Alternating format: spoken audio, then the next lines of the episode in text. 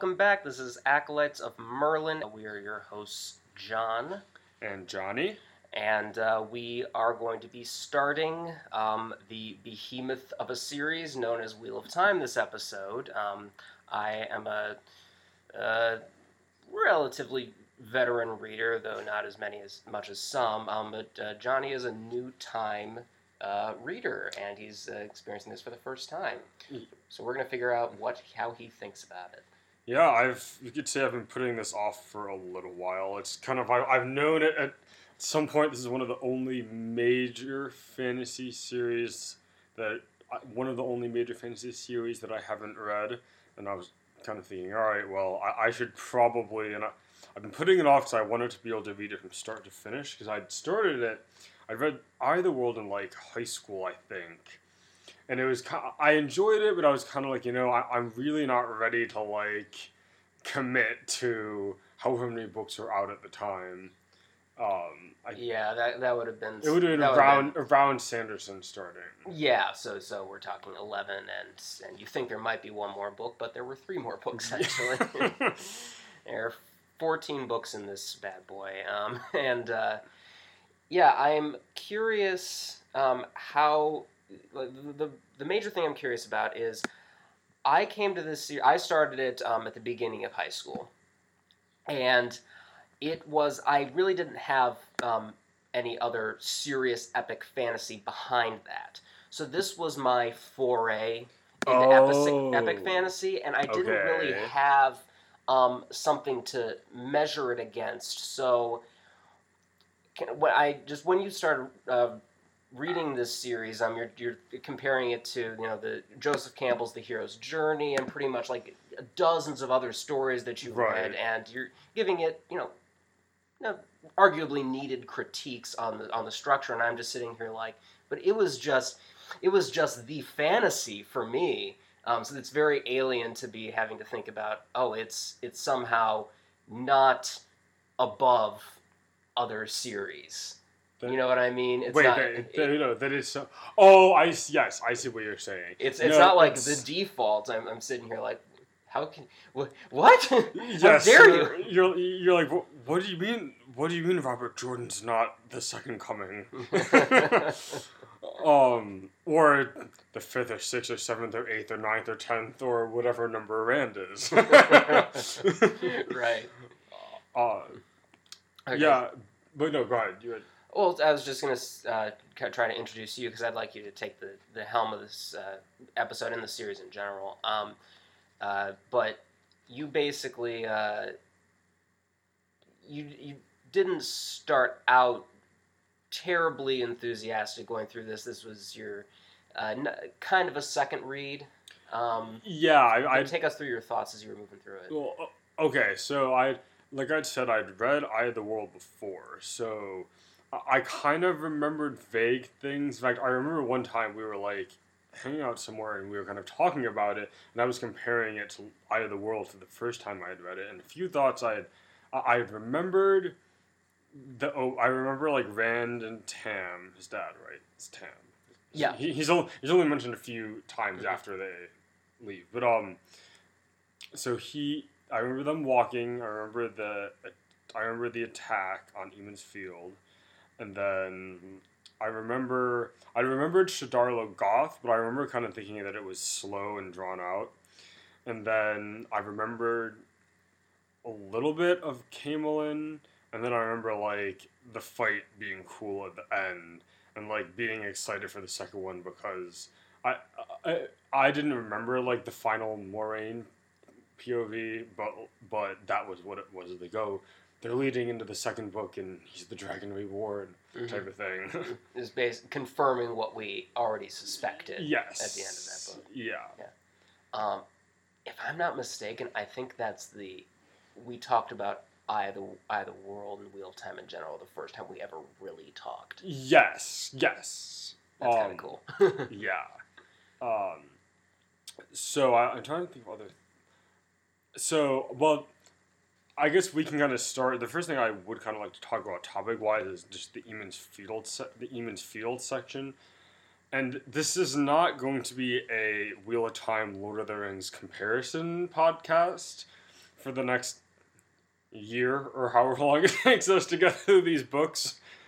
But there are a lot of similarities, since Jordan was influenced by Tol- Tolkien a lot.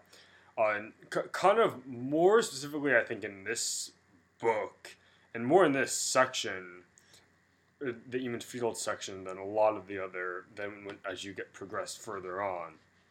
But Emond's Field is kind of your Shire section of the book. It's kind Yep. of your and to go the Joseph Campbell route, like this is the kind of catalyst that kind of um Yeah, the Shire, the Shire or Emond's Field being pre-Catalyst. yes, yes, yeah, this is your like nor this is your like norm um th- this is your norm kind of before the uh, adventure ever kind of starts. And so I I- was thinking in my head, all right, this is the we ha- in order to get to the cool to the Council of Rivendell and all the cool stuff that happens there, Mhm.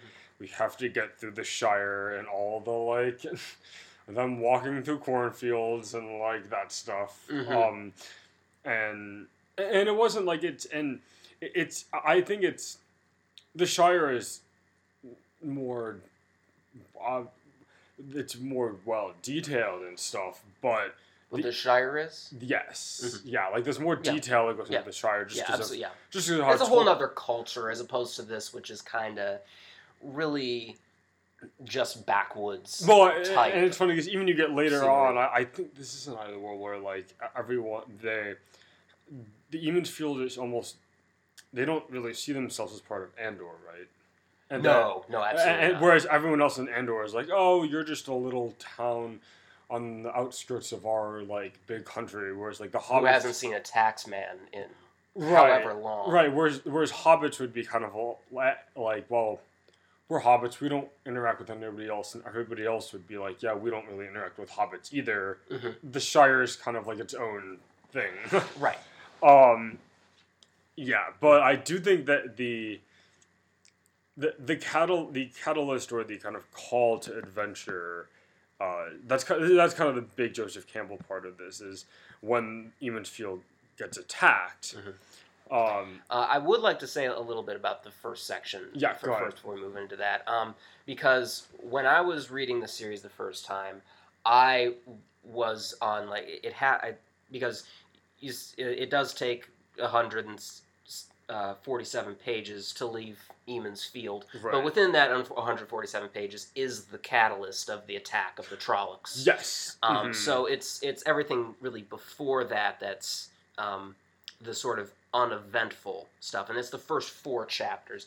And I remember thinking in chapter, at the beginning of chapter four, being like, "That's three chapters of really nothing going on." So I, so I was Mhm. really uh, waiting for it to go along too.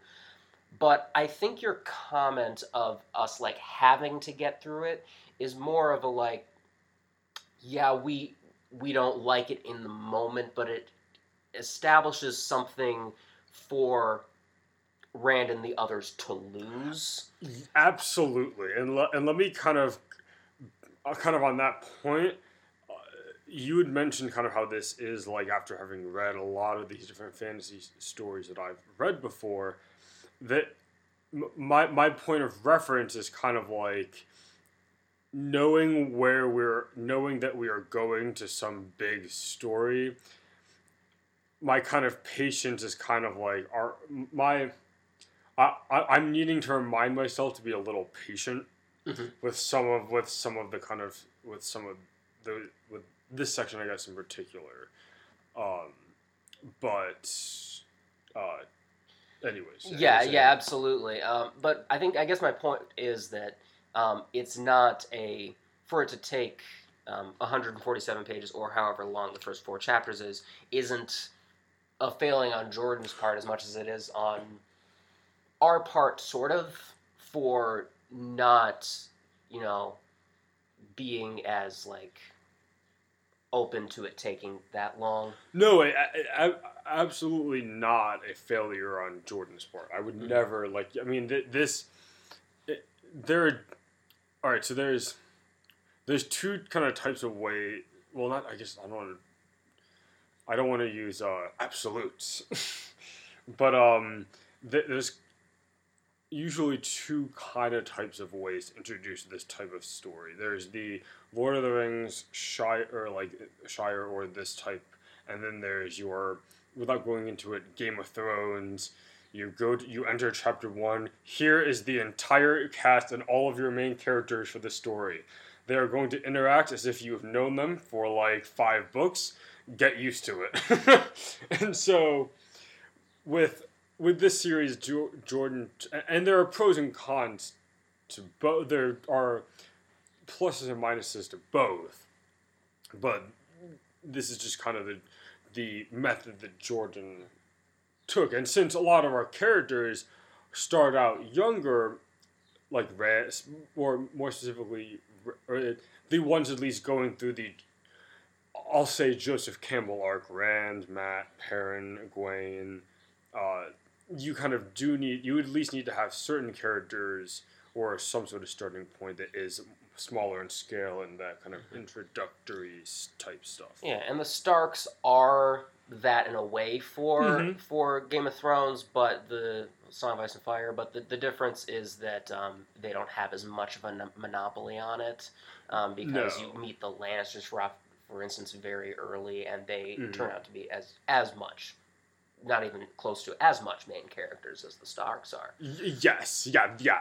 I would definitely as well. Just especially as you get later on in the series when, without going again, not a comparison podcast, but later on in the series when you see no like lack of Stark or certain characters for several books and whatnot, um, and, and for without reason other than I didn't have room to put them in the book. but that, that's never gonna happen here. Wow. Mm-hmm. and, uh, and admittedly, knowing that, as you have referred to it, the dead zone is eventually coming. I, I have fully braced myself, and like kind of locked myself into committing to. I will get through those. I'm getting pushing through those books that people don't enjoy reading in this series when I reach that point. As discussed before, I'm reading um, Stormlight Archive as he's reading Wheel of Time, um, and I expect to have more time to catch up as he's getting through book 10 of right. this series. Yes. yeah, for all, everyone that's read The Wheel of Time that's probably laughing at me right now, mm-hmm. or la- laughing at what John said, that's kind of really making fun of me, knowing the the mud or whatever I'm going to be slogging through at. well, I only say that because you move so much faster than me right now. Well, yes, but okay. So so uh, let's let's get back to the um, the uh, the catalyst because you were starting to say something about the attack. Oh yeah. So well, so you get. I, I'm not going to use this as Jordan. Jordan. Joseph Campbell as a template, but you get kind of the meeting the mentor, who in this case is Moiraine, and the catalyst for the call to adventure, which is the Trolloc attack, in kind of the same sequence because Moiraine shows up, um, and that and then kind of almost immediately after you have kind of the Trolloc attack, which kind of forces Rand and pair. Well, Rand really at this point because he's really he's the only character for most of the book that we get a POV from. Mm-hmm, for most, uh, yeah, for most. Um, and so he's kind of the, the it's kind of the catalyst when Moiraine says no, like you guys are in trouble, we need to leave, and so then you have the resistance to the call for adventure when they're kind of like. No, I don't want to go. Like, I'm just going to stay in Emond's Field. And Moiraine's like, well, no, if you don't leave, you're gonna die. yeah. And then they're all like, okay, fine, we'll we'll go with you. Mm-hmm. And then you get into this um, very, we'll say, long running problem of whether or not they can trust her. Yes, and so well, yes, yeah. So I guess we can go into that now. And I was, it's funny because everyone on that note of trusting Moiraine almost every single person that we initially meet has this whole thing about you can't trust the Aes Sedai. Like, mm-hmm. which they're all- which which, which- points to a cultural thing. yes, yes, which is kind of like an interesting, I would say, misunderstanding.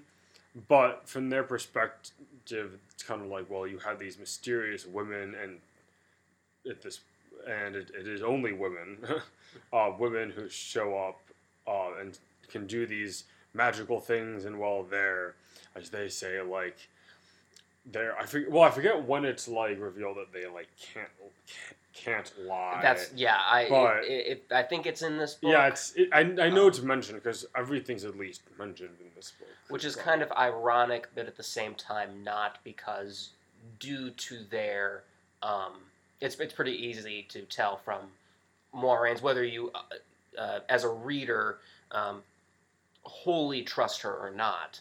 Um, it's clear from the way she speaks that the effect of this rule, which is as you know it at this point in time, um, of the uh, Aes Sedai to never lie, yes, is that they kind of lie. yes, right, yeah, they lie as much as they possibly can. Yes, like basically every, like everything they not everything, but they, they are manipulators, Which rightly leads to mistrust, right.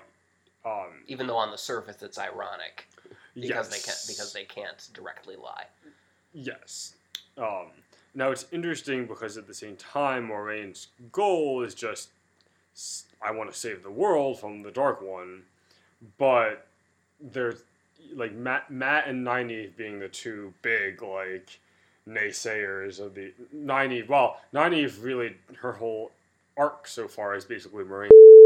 But Right. Um, and the, and Mat and Nynaeve are especially um, abhorrent to um, string pulling. Yes. Mat's a very you know, Mhm. in, independent. I mean, they all, Inde- all they all yeah, are, they're but Matt is most outspokenly so of the boys, probably. And yeah, and that's kind of his his main characterization in the beginning is kind of like he's the mischief maker that always gets Rand and Perrin to go along with his antics. Mhm. And then Nynaeve being the youngest wisdom in a long time um, is always feeling the overbearingness of older women um, in the women's circle. So her having this problem with Moiraine is not surprising in the slightest. Oh yeah, yes. So and, and there there's I mean it, the way I read it comes down because of that it comes down to Nynaeve is insecure with this woman that is on well she perceives as well she's just on my level like and thinks she's above me even though she really does is kind of for all intents and purposes uh, or she above Nynaeve in, in Mhm. pretty much every way like she's what Nynaeve kind of wants to be but because she is because she be, because she makes more Nynaeve not in charge that makes Nynaeve not happy. It also doesn't help that all Aes Sedai have a habit of calling non-Aes Sedai child. yes, yes, and kind of with the whole, I would imagine, like you were saying, with the whole youngest wisdom in a long time thing. Rubs the wrong way. Yes, Yeah. yeah, because she al- she already has that kind of insecurity or kind of fighting that, um, fighting that image with the older pe- women and uh, men in the in Emond's field. Um, do you want to talk about the? Uh, well, do you have anything else to say on that? No, no. Do you want to talk about the prologues? We totally didn't even. Sure. Yeah. Yeah. So, yeah. Um, I, I read it a little bit uh, in preparation for this, um, and was able to fill in uh, many blanks. You know that I had when I was when I either wasn't paying attention to it, I was just glossing through it, or when I didn't know many of the much of the terminology that was being used. Right. Um, but it it's it's it's really explosive and a really tragic story right off the bat, which is really great. Um, but in, in other ways, it's uh, having read other prologues now. Mhm. It's there are parts of it that are that are very standard fare, especially after having read the beginning of Stormlight. Stormlight. Yep. Yep. Yeah. The for the the main purpose being to foreshadow something that's to come. Mm-hmm. Um, but I real I thought it was really cool. Well, it's just a really kind of badass sequence in a tragic way. Mm-hmm. Like as you see them, because it's Lews Therin and, Bo- well, And, But- and and and the and and the, the- betrayer of hope. Um, is that I don't know if he. I'm not gonna. I don't. I, I believe. I don't want to say anything, but he. I'm trying to remember. Yeah, how, exactly how they refer to him in the in the actual pro. Yeah, betray. He just calls him betrayer of hope. I think. It's called Black Clad Man.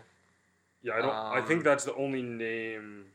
The we get. betrayer. Yeah. Yeah. that's the only name. the betrayer of hope. Yeah. Um. Yeah, so I I liked uh, immediately. You're kind of thrown in. Also called Elan Morin. okay. huh, So yeah. Um. Yeah. Once so, I was called Elan Morin, uh, Tedronai, but now betrayer of hope. interesting. Yeah. So you immediately get thrown. Lews Therin Telamon is uh, the dragon. Yes. Yeah, and so you immediately get thrown into this. All right, well, Lews Therin did because the scene is basically it opens up. He's in there's it's like the mansion, right? Yes. Yeah, so he's in this mansion, and like Presumably his. yeah, yeah, you presume his, and like it, it op- and then he's the whole there's all this destruction that had happened, and he happens upon this woman who, excuse me, I would then I'm guessing is his wife, lover, We, we Or learn we learn is Ilyena, um, who is his love, whatever yeah, that his, means. his love, yeah, and, Yeah. and then his everything. Yeah, and so it, presumably he had, and so then the betrayer of hope shows up. It was interesting that he had, at least from my perspective, when I was reading that, I was like, all right, so clearly, per the betrayer of hope's kind of how he talks, Lews Therin had gone crazy and like kind of just destroyed everything using magic or the one power as Mhm. they. and destroys himself. Um, yeah. Yes, yeah, yeah, and, and then literally at the end destroys himself when he Mhm. like creates the vol- the like volcano or Yeah. dragon mount. Yeah. Yeah, the yeah, yeah, the mountain and nearby the island. Yeah, yes. uh, so I thought, yeah, I'm not. I think it's just a really. I like it as a prologue. I mean, I, it's, uh, it's just it's a really cool sequence demonstrating things that people in this world can do. Um, we don't see the one power used on that. Well, we don't see it used much on that level in this book until really the end. But other, but it, it is kind of it was neat to see what people are capable of doing in like with all of that. Even though you don't obviously you don't really get a whole lot of context yet. Uh, which Yeah. will I'm guessing come later. Oh, it all it all comes later. It all comes later. This is, Um, so who is your? Uh, do you remember? Because you're at um, you're in the middle of book four now. Yes. Let's just say that. Um, what was? Do you remember who your favorite character was at the f- finishing this one? it, definitely Perrin. Yeah. Yeah, definitely Perrin. And and I so the reason for that is the main are the only views you get in this book. Do we get Egwene at all? No, I forget. Yeah, no, so it's we get, just we get Rand, Rand, Perrin, and- and then the Moiraine at the end. and Nynaeve Um, um, yeah, because right. because they're she's Yeah. uh, she and Lan and Moiraine are a group unto themselves, so they need a POV. And they choose he uh, Jordan chooses Nynaeve to do that, That's right. um, and then um, and then lose there. Well, yes, yeah, yeah. Then lose there, there in the beginning. Um, I what I liked about Perrin is that he he had the most specific characterization of every of anyone like so far. Uh, he's very uh, very out the gate. His first point of view, you get this his internal monologue saying, "All right, well, like." I forget the exact because it's it's in Shadar Logoth and he's or right either yeah it's in Logoth, and he's t- parents to saying to himself like, well, like they they kind of think that I'm slow, like dumb, but like really, it's I'm just like I'm making sure that I think through everything and everything that I my actions have to be intentional because basically I'm this big buff hulking dude, hmm and I don't want to hurt anybody. Right. And that was a re- I really like that characterization because it, it kind of played on the like the like it it, it, it almost makes me think in, in a different story Perrin would be like I don't want to say the thug or the goon but like he would be like the muscle. And that would be that would be his character. In a, in a, in, a, Right. in a lesser story Perrin Perrin would be the muscle. Yeah, that's a good point. um go ahead. That characterization, yeah, o- only only flowers, only Uh, only yes. blossoms. yes Yeah, yeah, it only goes good places. Um, at this point in the series, who? Well, I, I don't know if you really would be able to enter this because you've, because I, I I would probably wouldn't be able to have entered this about Stormlight when I like right now. But who at this point ish would you say your favorite character is? well, as I've said before, um, it's, it's especially, and this was especially true, you know, in my younger years. Um, it's not as a reader, I don't tend to be character centered. I'm all whole whole Mhm. experience centered. Um, so it, it probably would have just been Rand because Mhm. that's who Jordan was telling me to focus on. That makes Uh, sense. Yeah, because especially in this book, as far as like looking at the whole picture, that's most of the pictures through Rand, especially in this book. Mhm. Yeah. So that makes sense. As a um, young young lad, you know, l- looking at girls quite often and stuff, um, it, Rand Rand uh, and Egwene felt like very like the the closest thing to what was going on in my life. Yeah, no, I think that's fair. Yeah, because they, they were probably relatively close to like their their high school age. I I think he says at some point explicitly what age they are, but it's. hu- I think of them as 18. Yeah, like late, late, so late to like end of high school. Um, although they, in some ways, they, well, I guess this is kind of, this is me pres- ascri- ascribing modern or like our cultural norms, but they some in some ways they act like they're younger than that, and in other ways they act like they're older. I agree because I was just thinking about how um, one thing I think I can say safely is that not a lot of time passes in this series, Interesting. Okay.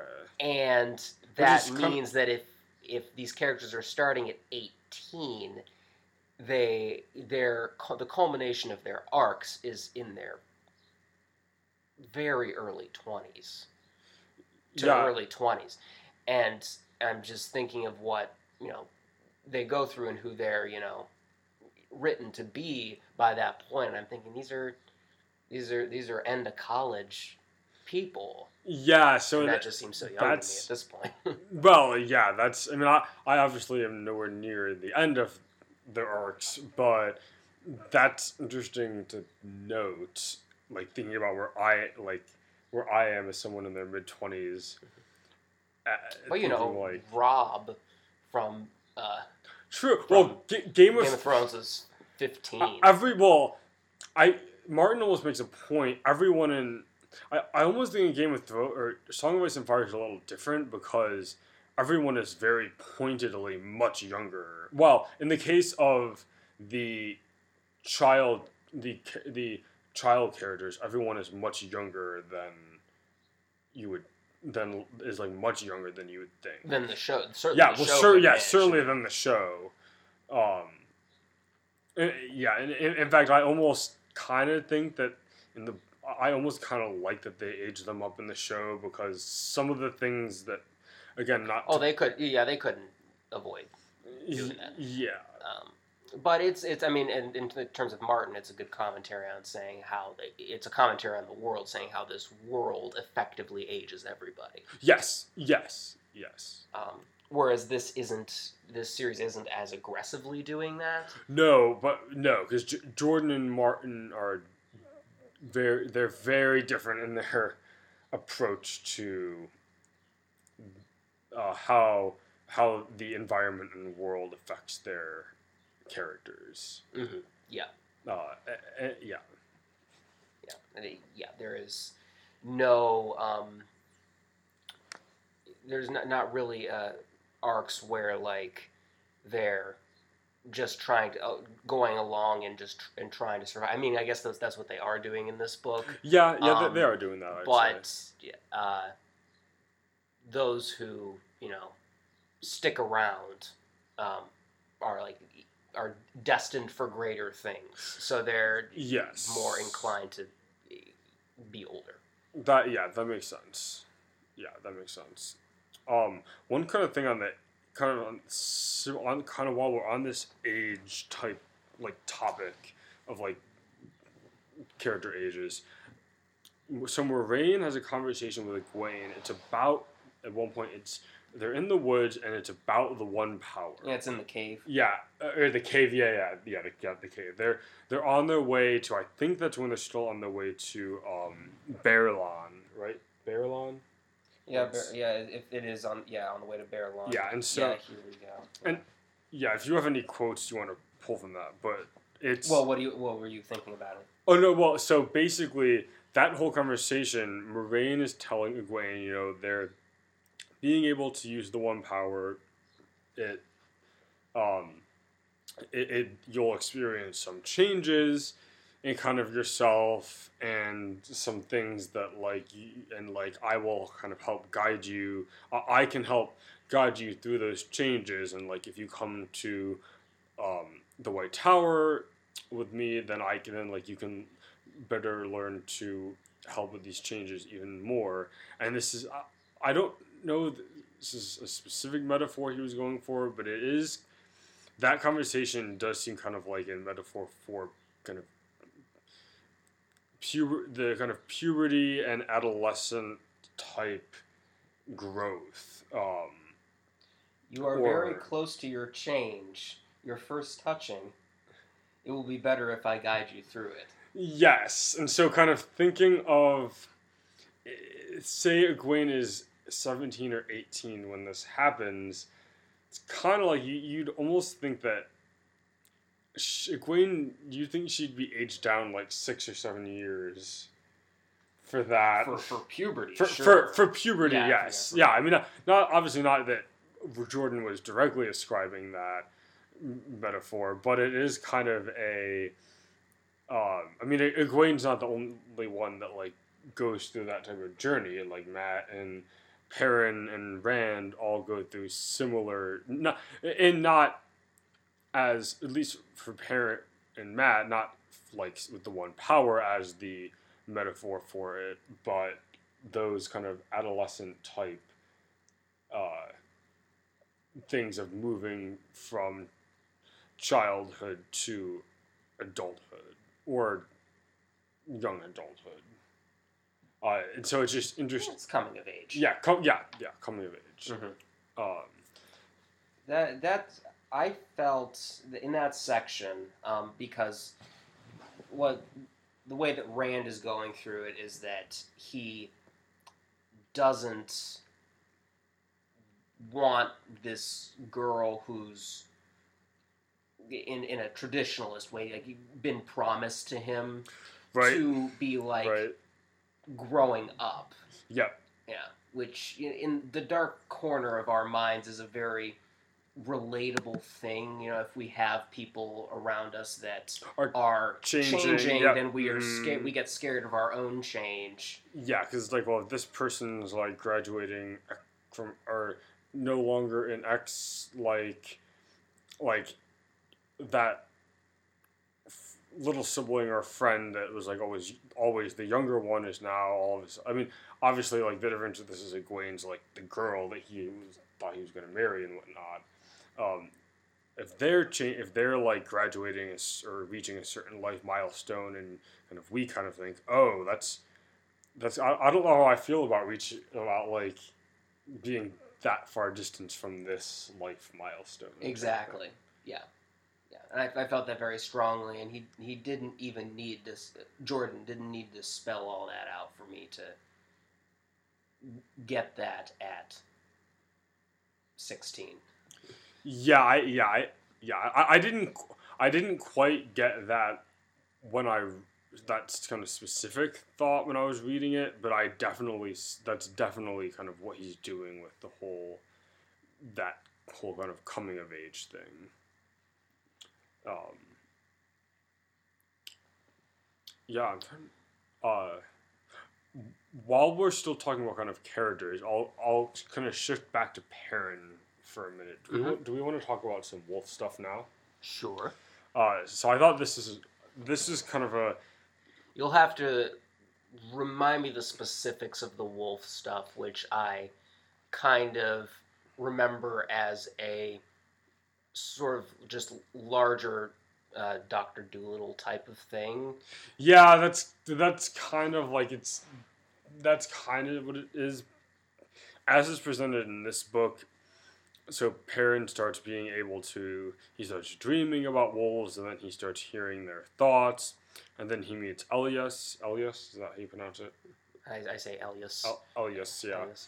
Um, and the wolves always felt so random to me. It's just, I was just like, but it, well, it's that's weird. It's it's like one animal. It's just it, you It- have like the one power, Yes. and you know, legends and, and then wolves.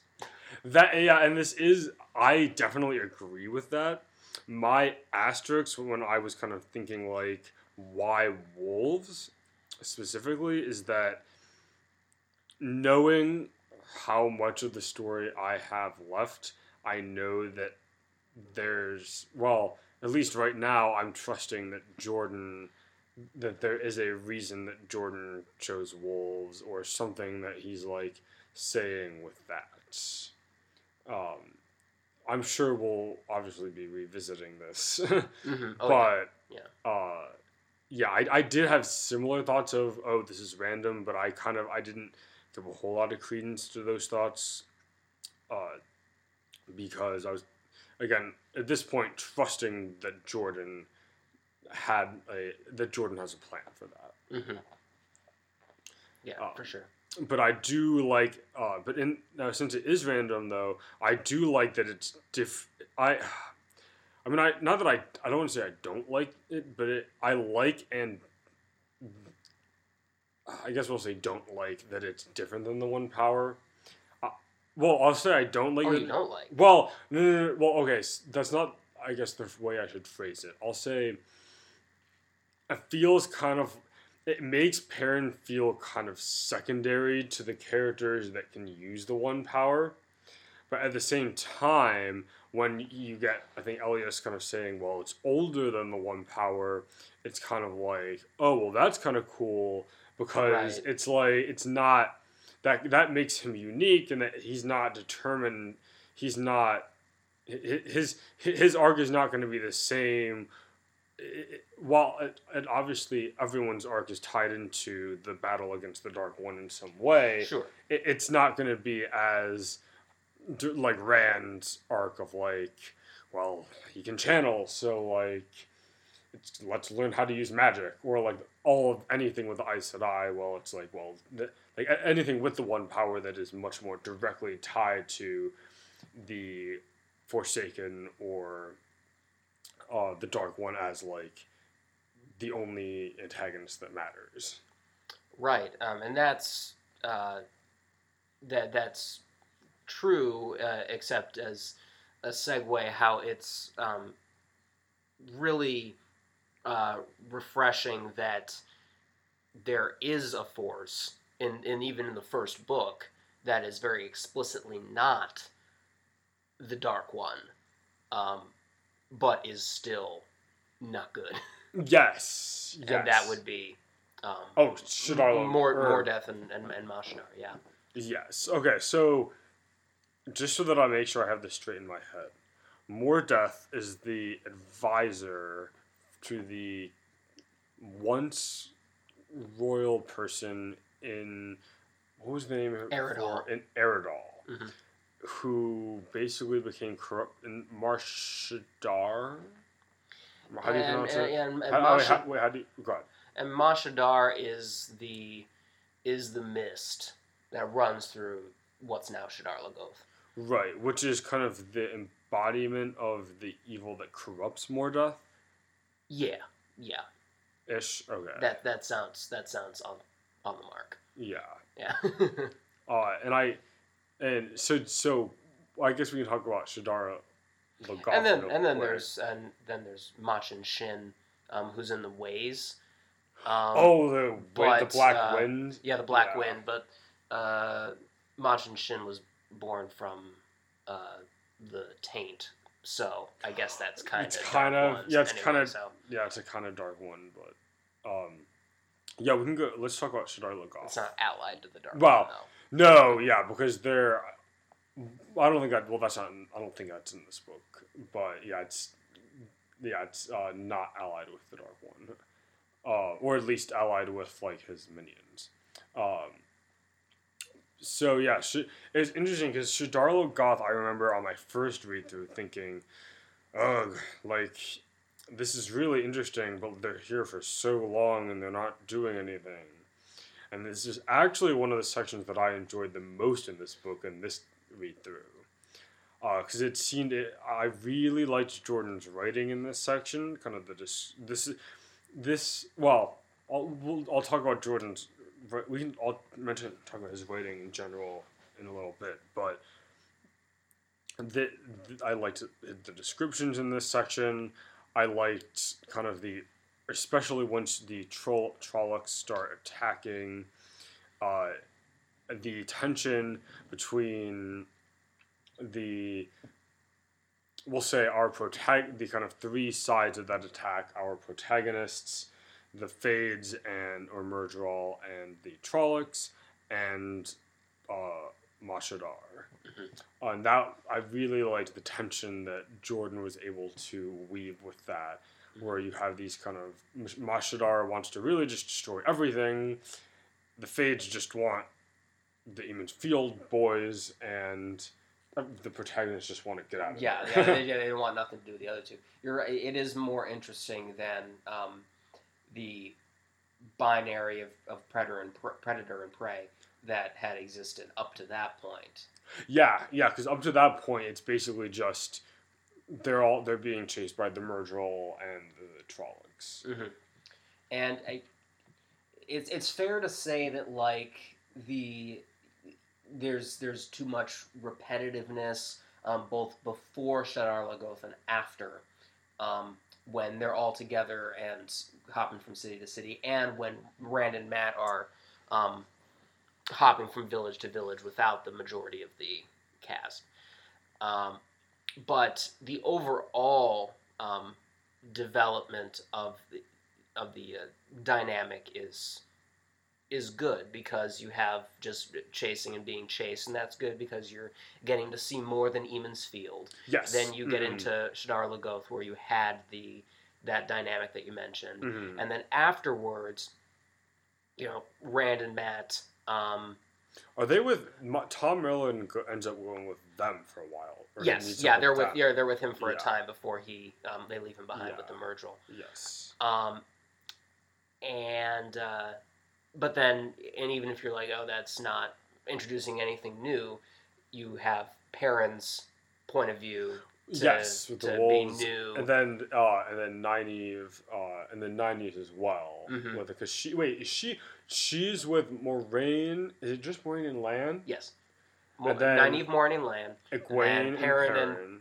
Egwene, and then Rand, Rand, Mat, and Tom. Yeah, Okay, right. Um, yeah, and I did. That's characters. Did you know there was originally a ninth? No, I don't know who. I don't remember the name. Or Oh, you he's- mean like he's when- like he's on like when Jordan, This- like when Jordan was writing it originally. one on one of these covers, um, like on the inside here. Yeah, I count nine characters. There's a the, one of these characters was someone else, which he eventually cut. That's, you know, it's actually really funny that he cut the character, considering how many characters end up in the story. Yeah. Yeah, Well, yeah, like it, it, it, is kind of that is kind of funny. Um, no, that that's really interesting though, because in this book you really only follow those core people. You don't really see a whole lot that's not that you don't see a whole lot that's not seen by those your main cast of characters. Mm-hmm. um, uh, d- oh yeah, just what they're gonna point out uh, the the section that did the two sections that got kind of the most or the section that got the most long winded for me in this was when they were travel when the this section between Shadar Logoth and Caemlyn. Uh, more specifically, the Mat and like you had already said, the Mat and Rand stuff where Mhm. while it was interesting to kind of see how they how matt and the, the different ways that dark friends mm, uh, tried to attack matt and rand it was definitely a dynamic of and now they're going to move on to the city they're going to have some sort of confrontation or reason to flee because the dark friends are coming Mm-hmm. and then they're gonna like hop in a bed of hay on a truck for or a truck a wagon for a few chapters and now they're back in another town and let's have a tavern scene. Which i will say i do really like the tavern scene because i, I kind of like picturing myself in a tavern drinking a beer with my friends but but that's more just a random fun thing. But yeah that was kind of that was the one sec the main section of this book that i kind of got all right let's move it along like i kind of i, I kind of get it and I, I understand like you said that he wants to show the world um, and all that but i it was getting a bit long-winded from that point of view for me Yeah, yeah, I think that's fair. Um, the like, there, uh, that travel with with Rand and Mat is not one of the most memorable parts of the series for me, with the exception of the confrontation uh, between Tom and the uh, and the Fade. yes yes that Because I'm like, oh, there are stakes. yeah you're like oh like he's gonna he could die he can die. And they leave and they leave him for dead. Yeah. Um, so he's dead, right? Because that's how these that's how these stories work. Well, they say uh, they say you need a body. Although it's not. Epic fantasy is not quite as bad as comic books when it comes to that. Though. No. that No. that's a whole nother level. Where if uh, even if there is a body, almost if there's a bot, well, yeah, where basically nobody's ever actually stays dead in comic book stories, unless you're a villain in the unless you're a villain in an origin story in the MCU. But in which case, you you served your purpose by introducing the hero. Bye. basically, uh, but uh, any, uh, I I wanted to touch on Jordan. Well, do you have anything specifically else you want to talk about for this episode? Um, kind of, I have some thoughts on Jordan's language. go ahead. Um, um, so I I like overall I like it a lot. Uh, it's it's kind of I was thinking of it as a mix between the so if if the spectrum of I don't want to use the word flowery because that's kind of I feel like there's kind of negative connotations with that in a way, but like yeah, uh, Not well- for not for me. Yeah, but alright, I, I can, well- I can see that. We'll say, all right, so f- kind of more flowery, very beautiful language based of, say, Tolkien or Rothfuss or Patrick Rothfuss uh, as, as kind of, or well, if Tolkien is with Lord of the Rings is one is the one extreme, then and Brandon Sanderson is the extreme of language. Not not that Sanderson's language isn't good because I think it is, but his philosophy his language should get out of the way of the story. Mhm. You have, you have, uh, you have embellishing language with Tolkien and utilitarian language. That's much better than I could phrase it. but yes, and then I would pers- I would say I think Jordan is somewhere in the middle, more towards the Tolkien side, but like he he is more utilitarian at times. Uh, and, and not saying Tolkien isn't. Uh, I'm not learned enough in Lord of the Rings to like have this argument to debate anybody with about this, but Do you um, think that Rothfuss is farther towards Tolkien than Jordan is? You know, I would personally say no because I would say I would say that Rothfuss does a I would say Rothfuss does a I don't want to say better job because again I don't want to I don't want to like kind of pass judgment on certain writing choices from Jordan until we finish the series, but I, I kind of like Rothfuss. Rothfuss lets you know when hey this is Rothfuss lets you know when hey this is a part where I'm just gonna like things are happening. I'm gonna tell you very succinctly and specifically what's happening and kind of and I guess I think dialogue is I would guess more the difference with Rothfuss and Jordan, where Rothfuss gets more. I think Rothfuss is a, in some instances gets more specific when his in his dialogue when he needs to. And there ain't nothing wrong with Rothfuss's vocabulary. No, Uh, no. But he's trying to tell a more grounded story.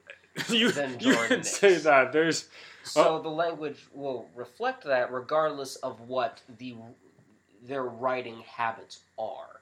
Rothfuss has has said that like he, he specifically tries to avoid it becoming too much. yes. The language becoming too Mhm. much, whereas I I don't know what Jordan has said on the subject, but I doubt that he would put as much stock in being, telling it like it is. Yeah, and there are, um, I think the biggest thing with that for me with Jordan, i the biggest example of that for me is his descriptions of things.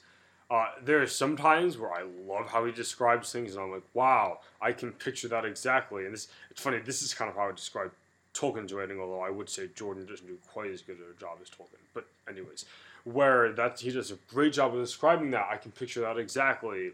And so I'm like, all right, I, I don't need to hear any more about the mud on the roof of the buildings in this city. Tell me where the characters are going.